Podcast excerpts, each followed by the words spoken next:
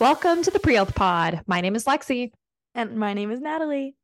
And we're a podcast by students for students who are here to meet you wherever you are. How's it going, Natalie? How was your past few weeks? It's wonderful. Thank you for asking. Very relaxed, very chill, you know, just trying to rejuvenate from last semester and get ready for the upcoming one. How about you? What are you up to? What you doing?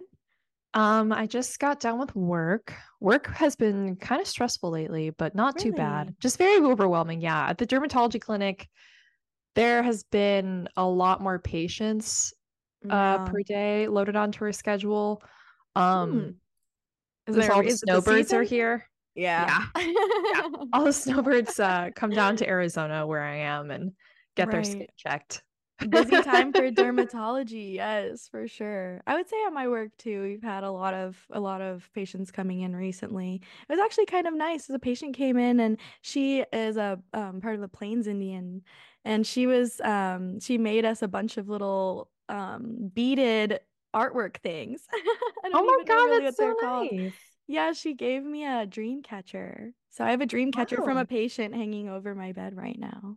Oh my God, that's so sweet. Yeah, all of our patients have been bringing in like chocolates and cookies. And every time a, Oh. a patient brings in something, we all like, we have these like Christmas cards on hand that we have the whole ha- like staff sign before they leave so we can give it to them. And Oh, I think I've signed like 30 of these cards so far. Just like, thank you for the goodies.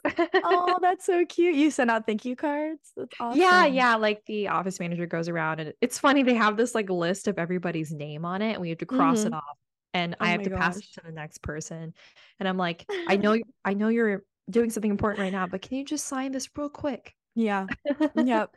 Yeah, you have to you have to do that hard job of interrupting whatever they're doing. Yeah, Get the yeah. signature. It's all right. Well, it's fun that they're bringing in treats. That's so nice. I love getting Yeah, goodies like that. Patients are so sweet. they really, really are. And especially in a a field where you have more long-term care with our patients. Um, so I Yeah. could see them once a month or once a year. I guess Yeah. not as long term as once a year, of course, but having them come in multiple times, it's like, oh, I've never had to experience longitudinal care like this. That wasn't the case in the ER. So Do you it- think that you'll want nice. to go into a specialty with long-term care for your patients? Um, Have you given any thought to that? no, that's a great question. I think Yeah. I honestly don't really have a preference either way. Okay. I Yeah, think as long as I'm, I know it's cheesy, but just making a difference in their lives and I don't need if honestly if am I I'm in a profession where I don't need to see them again, you know, I have taken care of their illness or whatever they came with, Right. and I'm satisfied. Yeah. That's the goal, yeah. right? Yeah. Volunteering the other day and the nurse, um, I went to I went upstairs in the hospital and the nurse that I was interacting with because I had to take her patient down to the parking lot. She was so phenomenal and sweet and she was just talking to the patient. She goes, "You know, it's been such a pleasure to take care of you guys, but I really hope I never see you again." I yeah. was like, "Yeah, that's that's pretty fair." the motto of healthcare. But speaking of your specialty interests, how is your medical school application going? Where where are we at in the cycle? Have you gotten all of your acceptances yet? yeah. Or when do they finish sending out those? Yeah, that's a great question. Well, I just got notice of my second acceptance today. Literally. I was uh, driving home from work, and it's funny because uh, on my interview day, they told me that they would let us know December 18th. So, like a month from my interview Right. day, and they would give us a call. And if I, I guess I Oh, didn't it's get a early. call, then I wouldn't get in, or I, Oh, I'm not really sure actually. Right. But they said if you're accepted, you will receive a call that day. And then I got an email yesterday. It was like, you know, the Christmas holidays are coming up. We're actually going to call you tomorrow, which is Oh. today, I guess. Oh, so they And I was gave you a heads oh. up. That's great. Oh, so they were like, expect a number from this number or expect a call from this number um, if you're accepted. I was like, oh God. So I like kept Oh. my Apple Watch on all day at work. Yep. And I end work on, on noon on Fridays. So I was lucky. Literally, as soon as I got in my car, it was like 1205. They called me. And I was Oh, like, oh my gosh. Yeah. I don't have to interrupt a patient. right? Well, I wonder what they Um, would do if you were just like busy at that exact moment. I told the PA I was working with, I was like, hey, I might get a phone call. Like, do you mind if I step out? But if Wouldn't not, it be just like so funny though if you just like stepped away to like use the restroom or something and you get Yeah. and the call was like on your phone. I'd answer it on my Apple Watch. Um, yeah.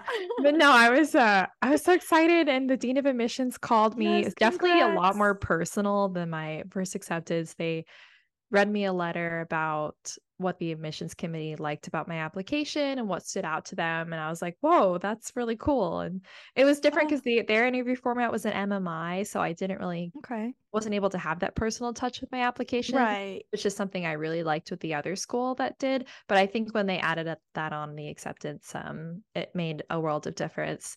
And the dean, um, he was like, he asked me if I got any other acceptances. I was like, Ooh. uh, Are they supposed to do that? I was, he's like, where? And I was like, I told him. Um, and it was just so nice because he was talking to me about my options and whether or not I wanted to like stay in a certain place or move. And uh, I'm just really excited. And this cycle has been very interesting. And it's, it's funny, as soon as I got the call, I got an email from a school that I got rejected to. So Oh. it's just like one door you know, closes, another door rolling with opens, the right? punches.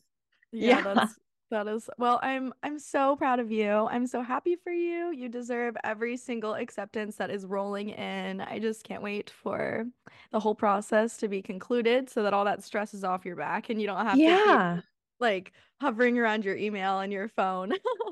Yeah. So to give listeners perspective, it's around December right now um, of 2023, way back when.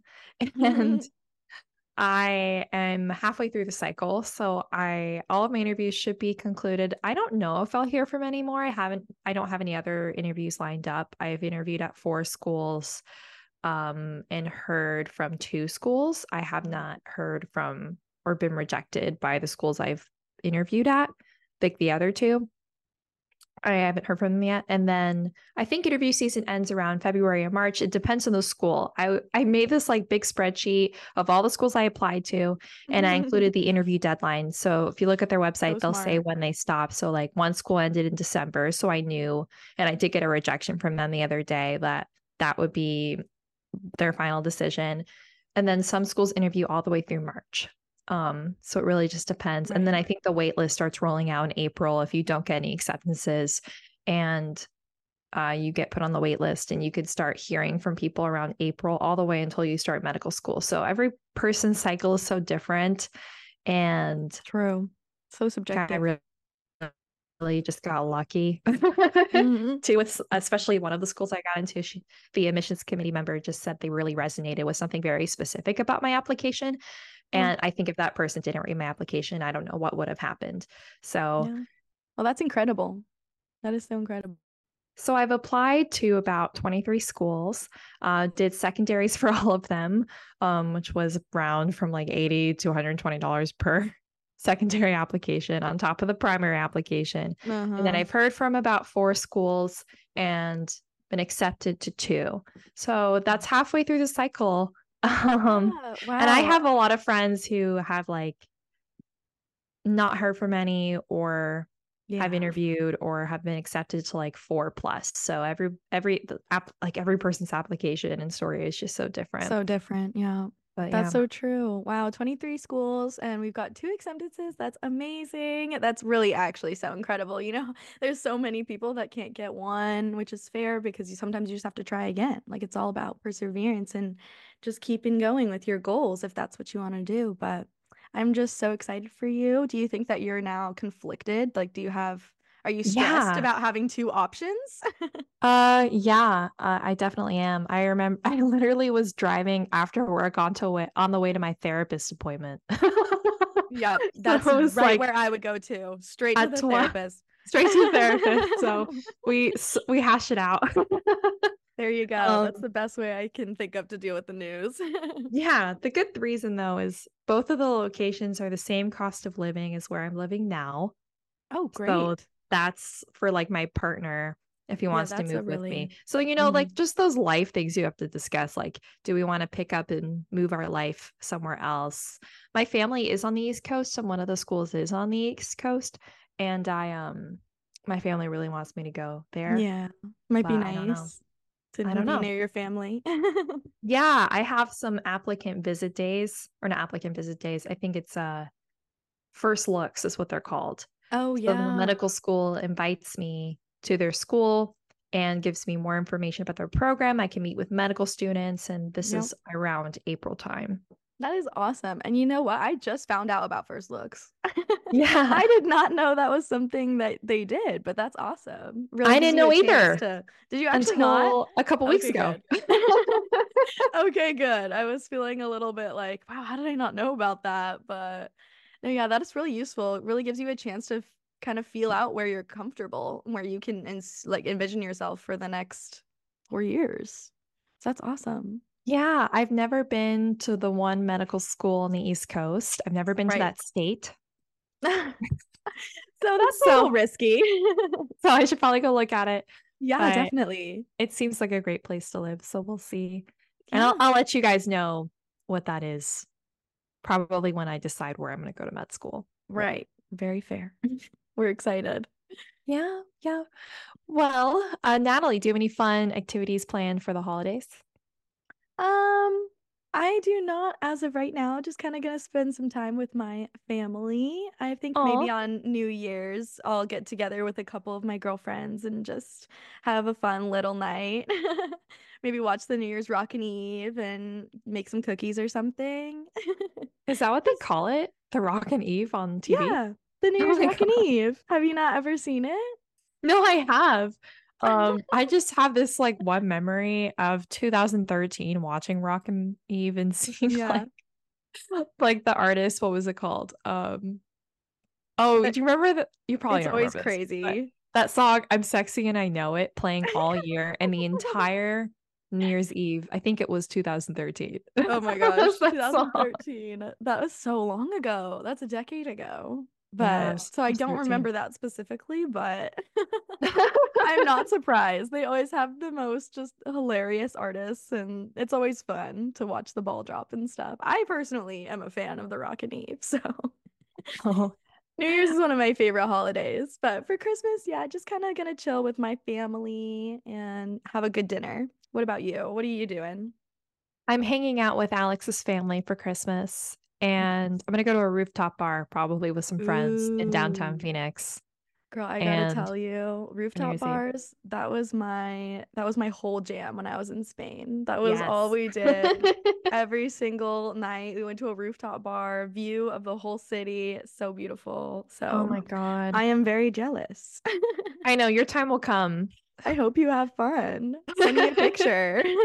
I will. I hope there's fireworks. I don't even know. Oh, that would be be. so cute. Yeah, yeah, yeah, yeah. Yeah, I love rooftop bars. I'm almost 21, so when when I turn 21, you can bring me to this one if it's a good rooftop bar, if you enjoy it. Oh yes, I have a lot of bars in Phoenix Nice. to recommend for sure. And that was Um, your New Year's plan, you said? You were doing New that for Year's plan, yeah. Oh, okay, Christmas was with Alex, yeah. I know. I usually go home to um Florida or my mom has been living with her boyfriend in London lately. So sometimes I go there, but that was only once before. Um I That's can't afford cool. that now. Yeah. It's an expensive flight. yes, yes, definitely. Oh An my god. expensive Christmas. Yeah. Well, that's so fun that she lives in London. What's London like? I've never been there. Oh, it's beautiful. You'll have to go. Maybe study abroad there next. Right. It's cold, huh? It's all really- right. It's pretty temperate though, I'd say. Oh, wow. Especially at this time of year, I would think. They probably have a white Christmas, which would be fun as an Arizonan who's never had a white Christmas. that sounds like an amazing time. A lot of my friends are actually very shocked that I've never experienced a white Christmas. Like my friends that are not from Arizona, like they're genuinely they're genuinely sorry for me. They're like, "How does it feel like Christmas then if you wake up and it's not snowing?" Like, I don't. It's just a, just another day in December. Aw. yeah, I went outside and it was like 80 degrees, so I was like, okay, I know. My God, it's been getting so hot here. yeah, it's fine with me though. I get cold too easily. well, I want to go ahead and transition to our guest speaker episode with MD PhD student Jonathan Sussman, and I'll go ahead and introduce him then. All right, everyone. I would love to introduce Jonathan Sussman. Jonathan is a fourth year MD PhD student at the University of Pennsylvania Perelman School of Medicine. He's studying genomics and computational biology in the context of brain tumor biology. He previously studied biomedical engineering and music dual degree programs at the University of Southern California, and then spent a year conducting molecular biology research at the Scripps Institute. When not in the lab or playing the flute, he enjoys cycling and trying the plethora of restaurants around Philly or Philadelphia. Um, thank you so much for joining us again, Jonathan. How's it going? Thanks for having me. As always, it is going great. Um, I am now in the middle of the PhD phase, and yeah. right, right now I'm actually not in Philadelphia, but rather I'm in my home in San Diego, California. Oh. Oh, really? I'm missing all the snow. Oh my God, we've um, been scheduling this as if we're an East Coast time. I tried to make this easier for you, and I ended up making harder for all of us. yeah. I, I, just pretend that I'm still there so that no one has to think about the time differences because otherwise it gets way too confusing. So I just I, I get up at six o'clock in the morning, just pretend that I'm still in Philadelphia. that is so funny. Are you enjoying being home? Do you like California? Oh, yeah. yeah. it's really nice here. Just right before this, the reason that I was running a couple minutes late as I was just getting back from doing some cycling. Oh, oh awesome. Yeah, you That's definitely awesome. can't really do that in the snow, huh? Yeah. Not really a snow sport. I've gotten really good at riding my bike around the city in Philadelphia, navigating all the cars and uh, oh yeah, trying to limit my road rage. But the one thing that I I'm, I'm too afraid of is snow and ice. Yeah, you got to yeah. be safe. Wear a helmet. Always. Yeah, I love riding my bike outside. I would feel like so scared though of weaving through traffic and being in a big city like that. Do people ever get mad at you for like all the time? Your- I can't go two blocks without getting screamed at. I kind of make a game out of it. It's it's like oh my, my, entertainment each day. You're so strong. I don't know if I could oh withstand oh all that berating. or stupid. It's a different way to look at it. Yeah, there you go. I'm glad, I'm glad it's a game for you and it's something fun. Oh my God. well, I want to ask my first question. Um, just remind us a little bit about where you are at in your journey. I know you said you're in mid MD PhD program, but what does that look like for you? And like when do you start rotations and what does a typical day look like for you right now? So, as kind of a brief overview of what I've done so far and what the timeline timeline has looked like for me. So now I finished the first two years of medical school, meaning I finished at least at Penn, that's all of the preclinical classes. So I've gone through all of the basic organ system blocks, all of the yeah. basic biology based classes, finished the whole thing with an exam every two weeks or, you know, two to four weeks of exams, um, done with all of that. And then I got six months of clinical rotations.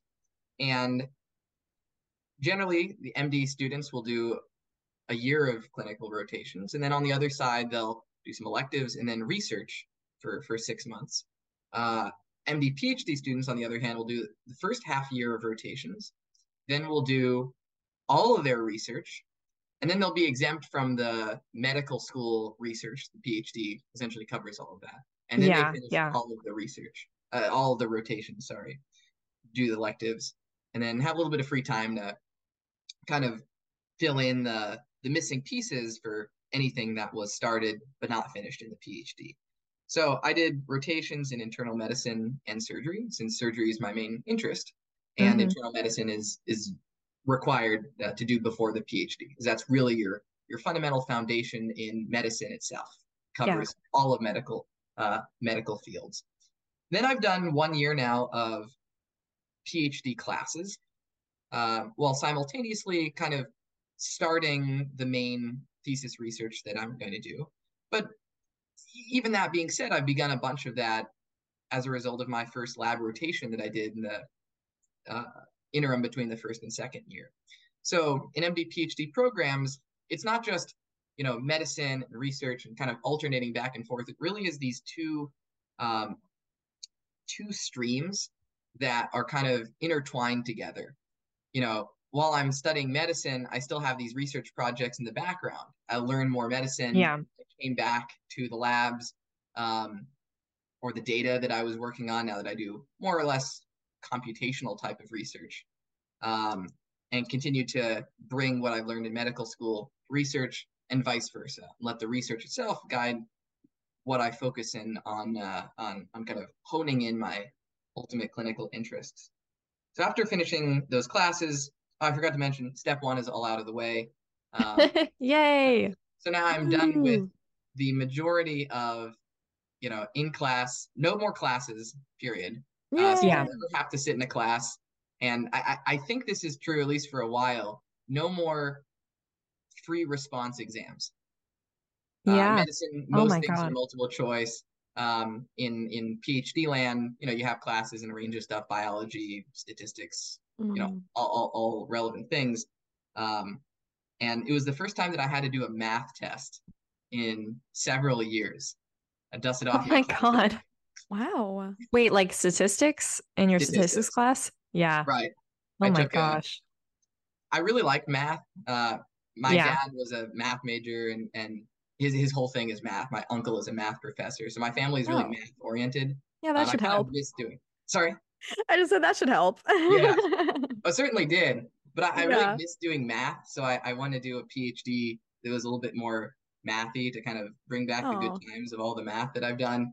And uh, one class was enough, and then I'm like, I think I've had my fill of this. I yeah. remember us talking about this.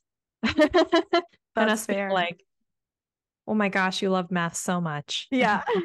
now you're able to do it again. yeah. And did you so say this math class was multiple choice or? No, this this was free response. This was the free response. Oh, okay. so I had to sit there with the formulas, solving the formulas. Yeah. Oh. Yeah. Oh my god. So the PhD classes, I remember when I worked in my research lab at ASU, um, I worked with PhD students and they were taking like some standard molecular biology, immunology, higher level, 500 level courses. Um, is that kind of similar to what you're doing? And how is it different than like the basic biology blocks of the medical school curriculum? So, to be honest, I've learned really everything that I know about biology and physiology and how How many biology classes can you take? right. I've learned everything from medical school. Uh, PhD classes have shifted over time and PhD classes used to be in biology a lot more serious than they are now. And mm. in some fields, PhD classes are indeed a lot more serious. Um, if you study computer science, for example, PhD classes are really intense.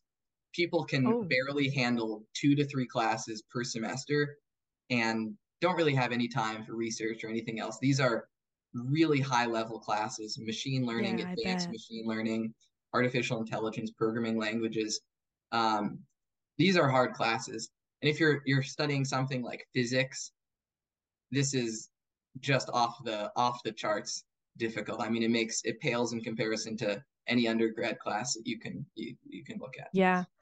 Wow. But biology is a little bit of a different story because biology is a field, and when I say biology, I'm really talking about anything in the biomedical sciences, not just like molecular biology, right. biochemistry, biophysics, uh, and anything even on the intersection of translational medicine and so forth. Uh, this these are fields that are changing so rapidly and are so interdisciplinary that the classes True. kind of serve a different purpose. And that purpose is to introduce you to a range of topics and a range of different people as well. These are classes that are largely seminar classes, meaning every class is essentially a different professor PI comes and gives a lecture about what he's working on, you know, either specifically in the lab or perhaps presents a paper about something in the field that's relevant. And in doing so, you're introduced to a lot of different topics, but you don't really go in depth into any one topic because everything is, is changing so quickly. And it's also a field where you can always learn more and it, it doesn't really have the fundamental you know mathematical skills that you have in computer science or or or physics for example mm. um, that being said there are some basic skills and just experimental experiment design statistics um, and you know, interpretation of literature and, and things like this. And, and a lot of programs are trying to introduce more classes that are focused on the longitudinal skills that you need to know. And this will be something that comes up uh, specifically when we talk about uh, the importance of research. Um, but there's a number of key skills in biology and biomedical research. You know, st- as I was saying, statistical uh, analysis, experimental design, uh, and so forth. Uh, although still, a lot of these classes are very simplistic and don't really fully capture the breadth of uh, the new skills that are, are critical. For example, mm. the a lot of the biology labs are trying to pivot into adapting the new technologies of high throughput sequencing and other yeah. things that allow you to collect a lot of data at once. But to analyze these data, you can't just use simple t test and other basic stats. You need to understand, at least on a foundational level, how to write a computer program or how more complicated linear models work. You don't need to be a statistician, but you need to understand some basic concepts and just be familiar with the tools and how to use them. Um, so some PhD programs are, well, all are really offering these classes, but some are requiring them as part of a standard medical PhD related curriculum. Yeah, that makes sense. The reason that I, I so I, I came in to the PhD program with an emphasis in cancer biology, but then I realized that in cancer biology, you learn about, well, cancer and biology, and both of those things are entirely what you learn about in medical school. And I really wanted to try to focus in on learning more longitudinal skills. So this is why I ultimately switched my PhD major, if you will, to computational biology, even though my focus is really cancer biology. My, my goal in life is to help understand how cancer works. I don't really have an interest in designing new machine learning methods or anything like that. But the way that we're going to approach cancer in the future, or what we're what we're beginning to do now, requires the use of more and more complex methods. And mm. in order to do those methods, um, I, I wanted to take classes that taught the basic skills um, rather than just reiterate biology or introduce me to, to different professors. Yeah, that's a really good point. And you're focusing on brain cancer still, right? Correct. Brain cancer is my my main thesis work. Although I do some collaborations with with other labs, um, primarily on pancreatic and liver cancer as well. Mm, awesome. Wow. Well, thank you so much for sharing where you're at in your journey. Oh my gosh, like it sounds like you love school. I think we we talked about this last episode. sounds like you have a lot on your plate for sure. But yes. it also sounds like you're really enjoying it and you seem really passionate about everything that you're talking about. It's really awesome to hear about it from you. I personally don't know too too much about MD PhD programs. Lexi, are you interested in an MD PhD or have you ever thought about it? I started out as a I guess pre-MD PhD if you will. Um had like all the way through junior year that was my plan. I really really wanted to do it. Oh. I actually went and did ovarian cancer research at University of Geneva and my goal was to like use that experience and continue with uh, doing something similar like um, cancer biology.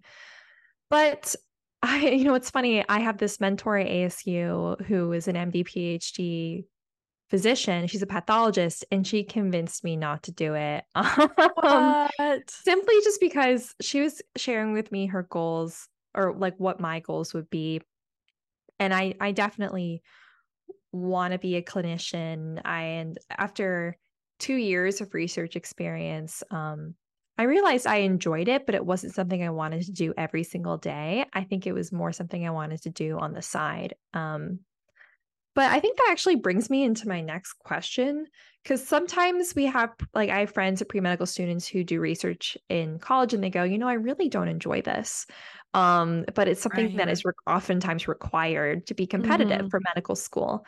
And at my most recent interview for medical school, they actually asked me this question. And I thought about um, a way Ooh, to answer it. But I think question. the best way to answer it would be from you, Jonathan. Um, why do you think research experience is important for future doctors?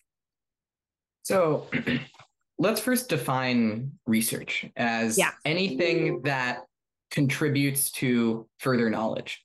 So research takes on many shapes and sizes and isn't just about writing papers in nature. Right. Research can be done in the context of industry as well. Uh, you know, you get a job at a company and you're working on developing new techniques, new methods, new drugs, and so forth. These are all, um, this is all research. Anything that contributes new knowledge in a targeted way. So there is really three things that you get out of doing research that is important. The, the first is doing research in any capacity makes you ask questions in a way that you wouldn't be able to if you're just absorbing material that other people are telling you. It forces yeah. you to think critically about the topic and in doing so gain a deeper understanding of the science behind it and the field as a whole. You know, it's one thing just to learn about different genes and different diseases yeah. and so forth.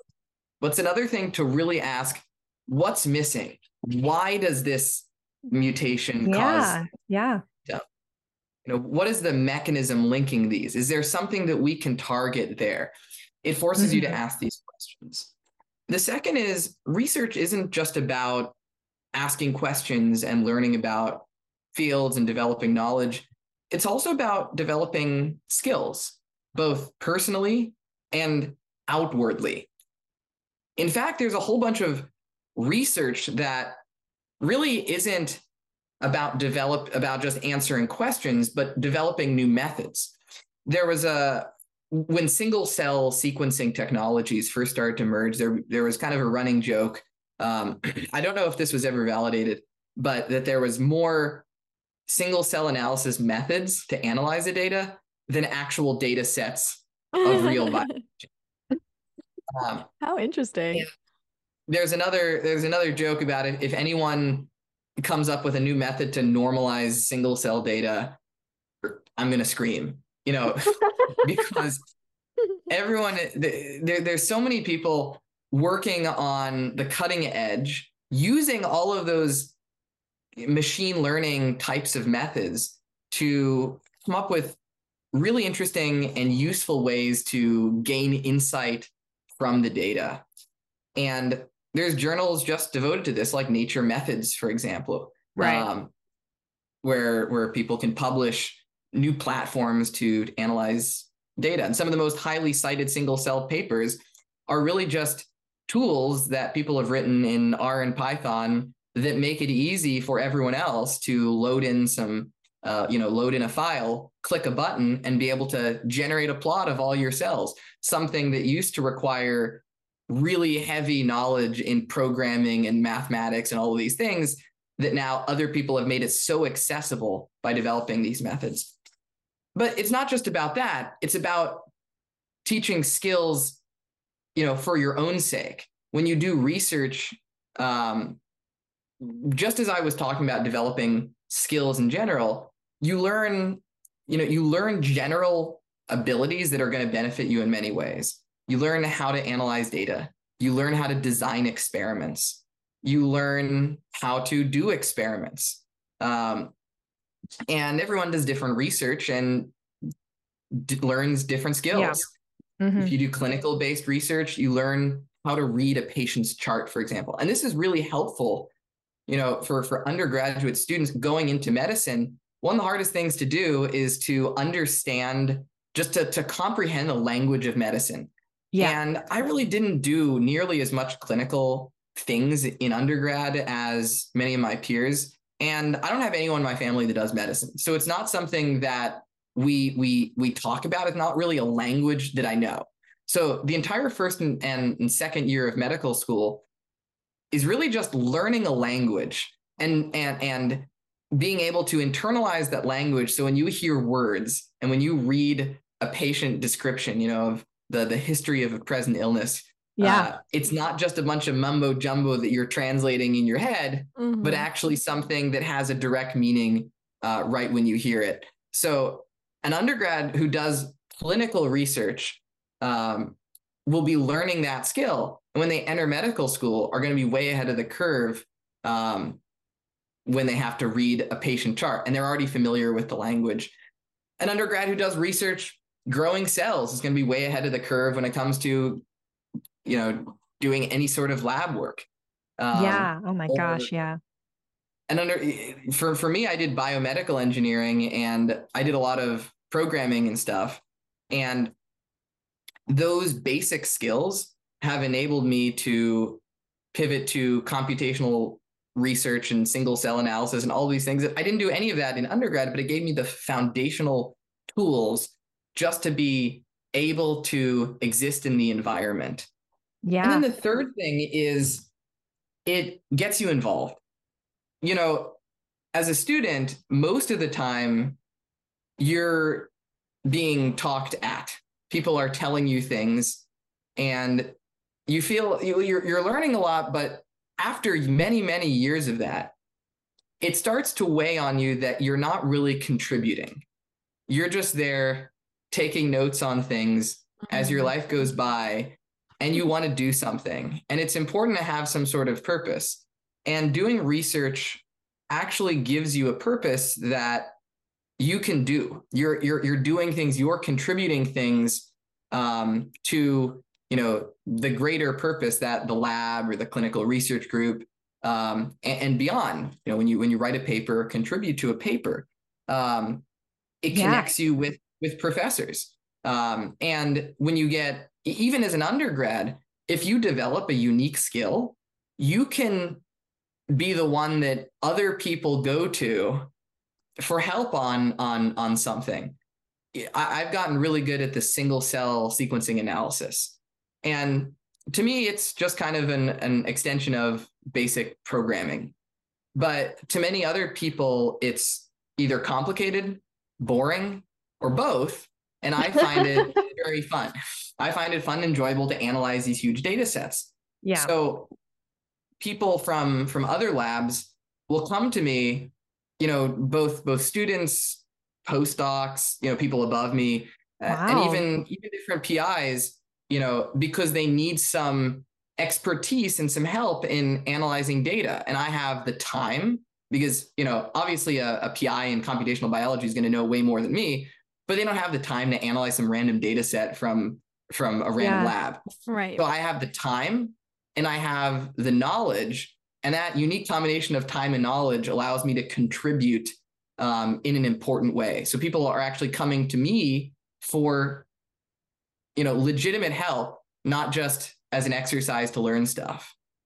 That's awesome. Yeah. I think you definitely hit so many points that I just resonate with so much. And I was thinking of, as you were talking, I was thinking back to my undergraduate experience and what is something thing that I I am myself an expert in, and it is 100% my research experience. So my degree is in microbiology, and I feel like the most I know about microbiology, really like that I feel like I can talk to and educate someone about is multi-drug resistant TB and specifically like the proteins I worked with and the experiments I ran and I really enjoyed it and learning about the history of TB as well and why we no longer have it in the United States. Um, and I think there's a difference like you said being talked at versus working with the either the disease or the uh the mechanism of action or the process. And i feel like i know a lot about the different mechanisms and functions of antibiotics um, alternatives to antibiotics as i worked with like alternative antibiotics like antimicrobial peptides or maybe like silver and copper nanoparticles um, simply through my research experience. And like the global fight against antibiotic resistance and like the history of that as well. And so my when I work with patients in the ER or in the dermatology office who are like, why do I need to take this antibiotic? Um, of course, I give them a much shortened version, but I can explain to them in a way that they can understand, like, here's why you can develop resistance. Um, it fights only a certain type of bug, which we call bacteria. And I feel like that background for me it just uh yeah like you said makes you feel like an expert and it gives you the most knowledge you can out of undergrad and i can right. definitely translate it into my degree or in medicine it's it's the, the feeling that you get in the beginning of medical school is that every question that is asked of you you see it as a quiz Mm. you know. But by doing research and generating the kind of confidence Yeah. to become an expert in some area, um, you you start to pivot from seeing every question that's asked of you as just okay, this is you're you know you're a student, you're being asked a question, it's clearly a quiz, to being asked a question because you're legitimately being asked the question so that Yeah, you can yeah. contribute, and it helps you gain confidence to work on a team of people that are are much older and much more experienced than you. Oh Yeah. yeah, a hundred 'Cause that's a little intimidating, right? I've definitely Yeah. worked with the PhD students I've worked with, and I was a little bit intimidated by my PI, but now we're like very close, and uh, we work Yeah. hand in hand together, especially in undergrad. And I think that definitely gave me the confidence in my job as a scribe. Uh, I work alongside the PAs and providers and the physicians, and um, when they provide constructive criticism on my notes, I I can receive that as if I'm working with them, not like I guess Right. I'm not intimidated anymore as I was when I first started working with physicians. Well, thank you so much, uh, Jonathan, for such an extensive answer on why research experience is important to become a doctor. Like you said, and I totally agree with this. I, I think it gave me the foundations I would need uh, in scientific discovery. And I just know a lot more about the specific world of medicine I was involved with. And it prepared me to better explain certain diseases that I was focusing on to my patients in my career. Um, so I wanted to end with our last question and sort of like a lighthearted note. Uh, what has been the most rewarding or exciting part of your program, whether it's specifically in the educational or curriculum part, or maybe like the social side? Um, what has been the your favorite part so far? So this actually dovetails really nicely into the last thing that you were just talking about, about being a, a scribe and being able to talk to patients about uh, their conditions and being able to actually feel like you're part of the team. And to me, Yeah. the rotations um, have really been the most rewarding part for me, especially when you can really independently make a difference in someone's life. Yeah. Um, because as a medical student, you know, just as I was saying with research, you know, as a medical student, it's more learning than contributing, especially in the beginning. Um, whereas in research, it's not going to harm anyone if you contaminate the cells or anything. So you can you can have a little bit more autonomy to to, to mess around and figure things out. Whereas in in medicine, it's uh, obviously not the case. Uh, Mhm. but that doesn't you still can't think or speak or or interact with people. And Yeah. medical students have just like what I was saying with research, they might they they might have the least amount of knowledge, but they have the most amount of time. And Yeah. this is something you'll probably hear from from other people as well. Medical students have the least knowledge but the most time meaning while the residents and attendings are running around you know taking care of so many responsibilities medical students are tasked with focusing on a small subset of patients understanding their conditions really well and practicing interacting with, patients um, and examining them in different ways so you know medical students are often the ones that give patients the most comfort in the hospital since they can sit Oh, there yeah. and talk to them for a long time sometimes even hours and one of the most rewarding things has been has been being able to sit with patients get to know people from all different walks of life i've met people in philadelphia who were from you know all these crazy parts of Yeah. philadelphia you hear about and they're telling me stories Philadelphia is wild. I have Yeah. to say that's a that's a good city to be studying uh, in medical school because they yeah. Oh, yeah. people from all That over. Yeah. that is right and to be able to explain to a patient you know his medical condition in a very simple way because you just learned about it so Yeah. you can explain exactly what's going on and for the patient to say you know you really gave me clarity about what's going on you helped me understand why this is help happening and you help me be able to move forward Wow. that is the most rewarding experience um, that you get and and that's why i love medicine because you get these Yeah. types of experiences all the time it's very different than research where you're constantly toiling away and then maybe in 30 years you know your citation count will go up and something you developed will go into some clinical trial. But you get that immediate feedback um, that you're really making a difference. And, you know, to me, that that's been one of the most significant aspects and, and really reinforced the the fact that um, I want to continue to do this every day. Yeah. Aw. Oh, that was a beautiful way to put it. Yeah. Completely agree. Wow.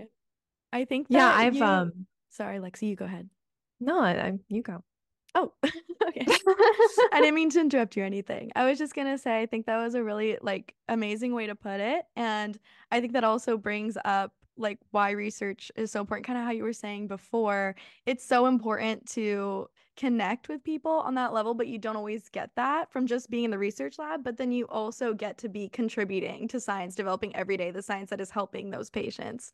So that's really awesome. And also like kind of how you were saying like research helping you to ask different questions that you might not have asked before i think that's a really important part of why undergrads especially should start doing research because like you were saying the first years of medical school everything seems like a quiz you think everything has an answer but you need to learn you kind of need to get out of that box and just kind of realize That's exactly that right. yeah, like a lot of people get stuck. They're like, okay, what is the answer to this question? We're so used to having like recalling science facts, and you need to get out of that and you need to start thinking critically and beyond so that you can make a difference. And that's the most fulfilling thing making a difference, contributing to change, and also teaching others. If you're an expert in something, you can teach it. And teaching is, I think, one of the most fulfilling things in life. I don't know if everybody, I don't know if everybody thinks that, but That's Nice right. One of the your most knowledge. important parts of research, one of the most important parts of research is the last step, which is communicating the results. yes. You know, Yeah. what really impresses me when I interview people for Penn, uh, what really impresses me in terms of research is not the complexity of what they did, Of but course. understanding each of the steps in the research process. And the people who really impress me oftentimes have very simple research um, because they're not part of some big group, um, but they really are doing it to contribute something and to learn for themselves. And they demonstrate every step of the way, you know, coming up with an idea, asking the question, developing the method, designing the experiment, conducting the experiment, analyzing the data, and presenting the data. All of those steps.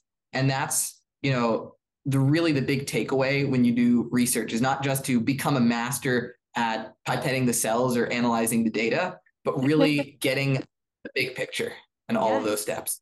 and Yeah. communicating it. And that's the most important part. You got to be able to tell people what you learned. Oh yeah. I mean, the most reporting part of my experience is my PI made us all like write an extensive article Right. in ninth grade reading level of the research that we were conducting. Amazing. That's an Because amazing task. According to her, that was like the the general reading population level. She's like, I want you to be able to explain this when you're a doctor to like patients in a way that they can understand. And I was like, oh my gosh, how do I under how do I explain molecular biology? and you um, did but. I did it. It was did. hard. I got it down. I didn't make it to ninth grade. I made it to eleventh grade because there were some some words that just wouldn't budge. But Mhm. but yeah, um yeah, that's such a fun task. And I think it's important for everybody to be able to do that, honestly. If you can explain it at the most basic level, like to a child kind of a thing, you might not be able to use all the big words you want, Lexi. I know. If you can explain it to like the most base on the most basic level, then you're going to be an amazing doctor. It's just so true because kind of like how Jonathan was saying, when you're the medical student and you're the one that's interacting the most with the patient and making them feel more comfortable, you are the main one that's going to need to kind of explain the whole situation there. And if they can't understand what you're saying, that's not going to end well, I don't think. Exactly. and and when people ask you questions, you learn as well. When you're explaining stuff to to patients or or actually in, in research as well, one of my favorite things to do is try is talk to undergrads in the lab about the research because they understand the science. They they're they've in fact many times just taken the class relevant to the research. Um, so they understand all the all the terms, but being able to put things in context and answer questions that seem kind of simple. Yeah. You really realize where the holes in in your own knowledge are and what you've taken what you've taken for granted or things that you never really thought about uh, the Oh complexity. gosh. Yeah, you know what that reminds me of is for NPHC this last summer we had a um a speaker come in he was dr tom mullaney from stanford he did an amazing session on research and he told us in the chat to ask like he showed a picture and then he said just ask the most simple questions you can think of like as many questions as possible. Just ask a question about the picture. But he was like just really like simplify it so that was really interesting that you said that on the surface the question seems simple, but it's those simple questions that might be the most important to research.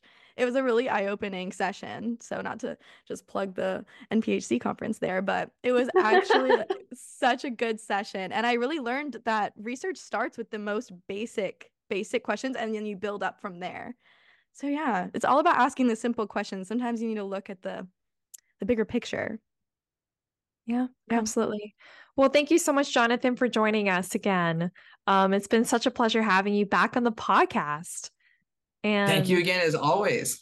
Yeah. Do you have you. any last words before we hop off? I think you covered everything, and and I couldn't have said it better myself. Great. Absolutely. Awesome. Well, I'll go ahead and roll the credits. This podcast was produced by Ari Rosenthal, Lorelei Edmonds. You can find our conference on Instagram, Twitter, and LinkedIn at National Pre-Health Community or NPHC 2020. And you can find our podcast on Instagram at PreHealthPod. You can find all of our events, including our next National Pre-Health Conference, May 18th through the 19th, at nationalprehealthconf.conf.org. And please like, leave a review, or tell one friend if you liked our podcast. Thanks for listening. See you later. See you.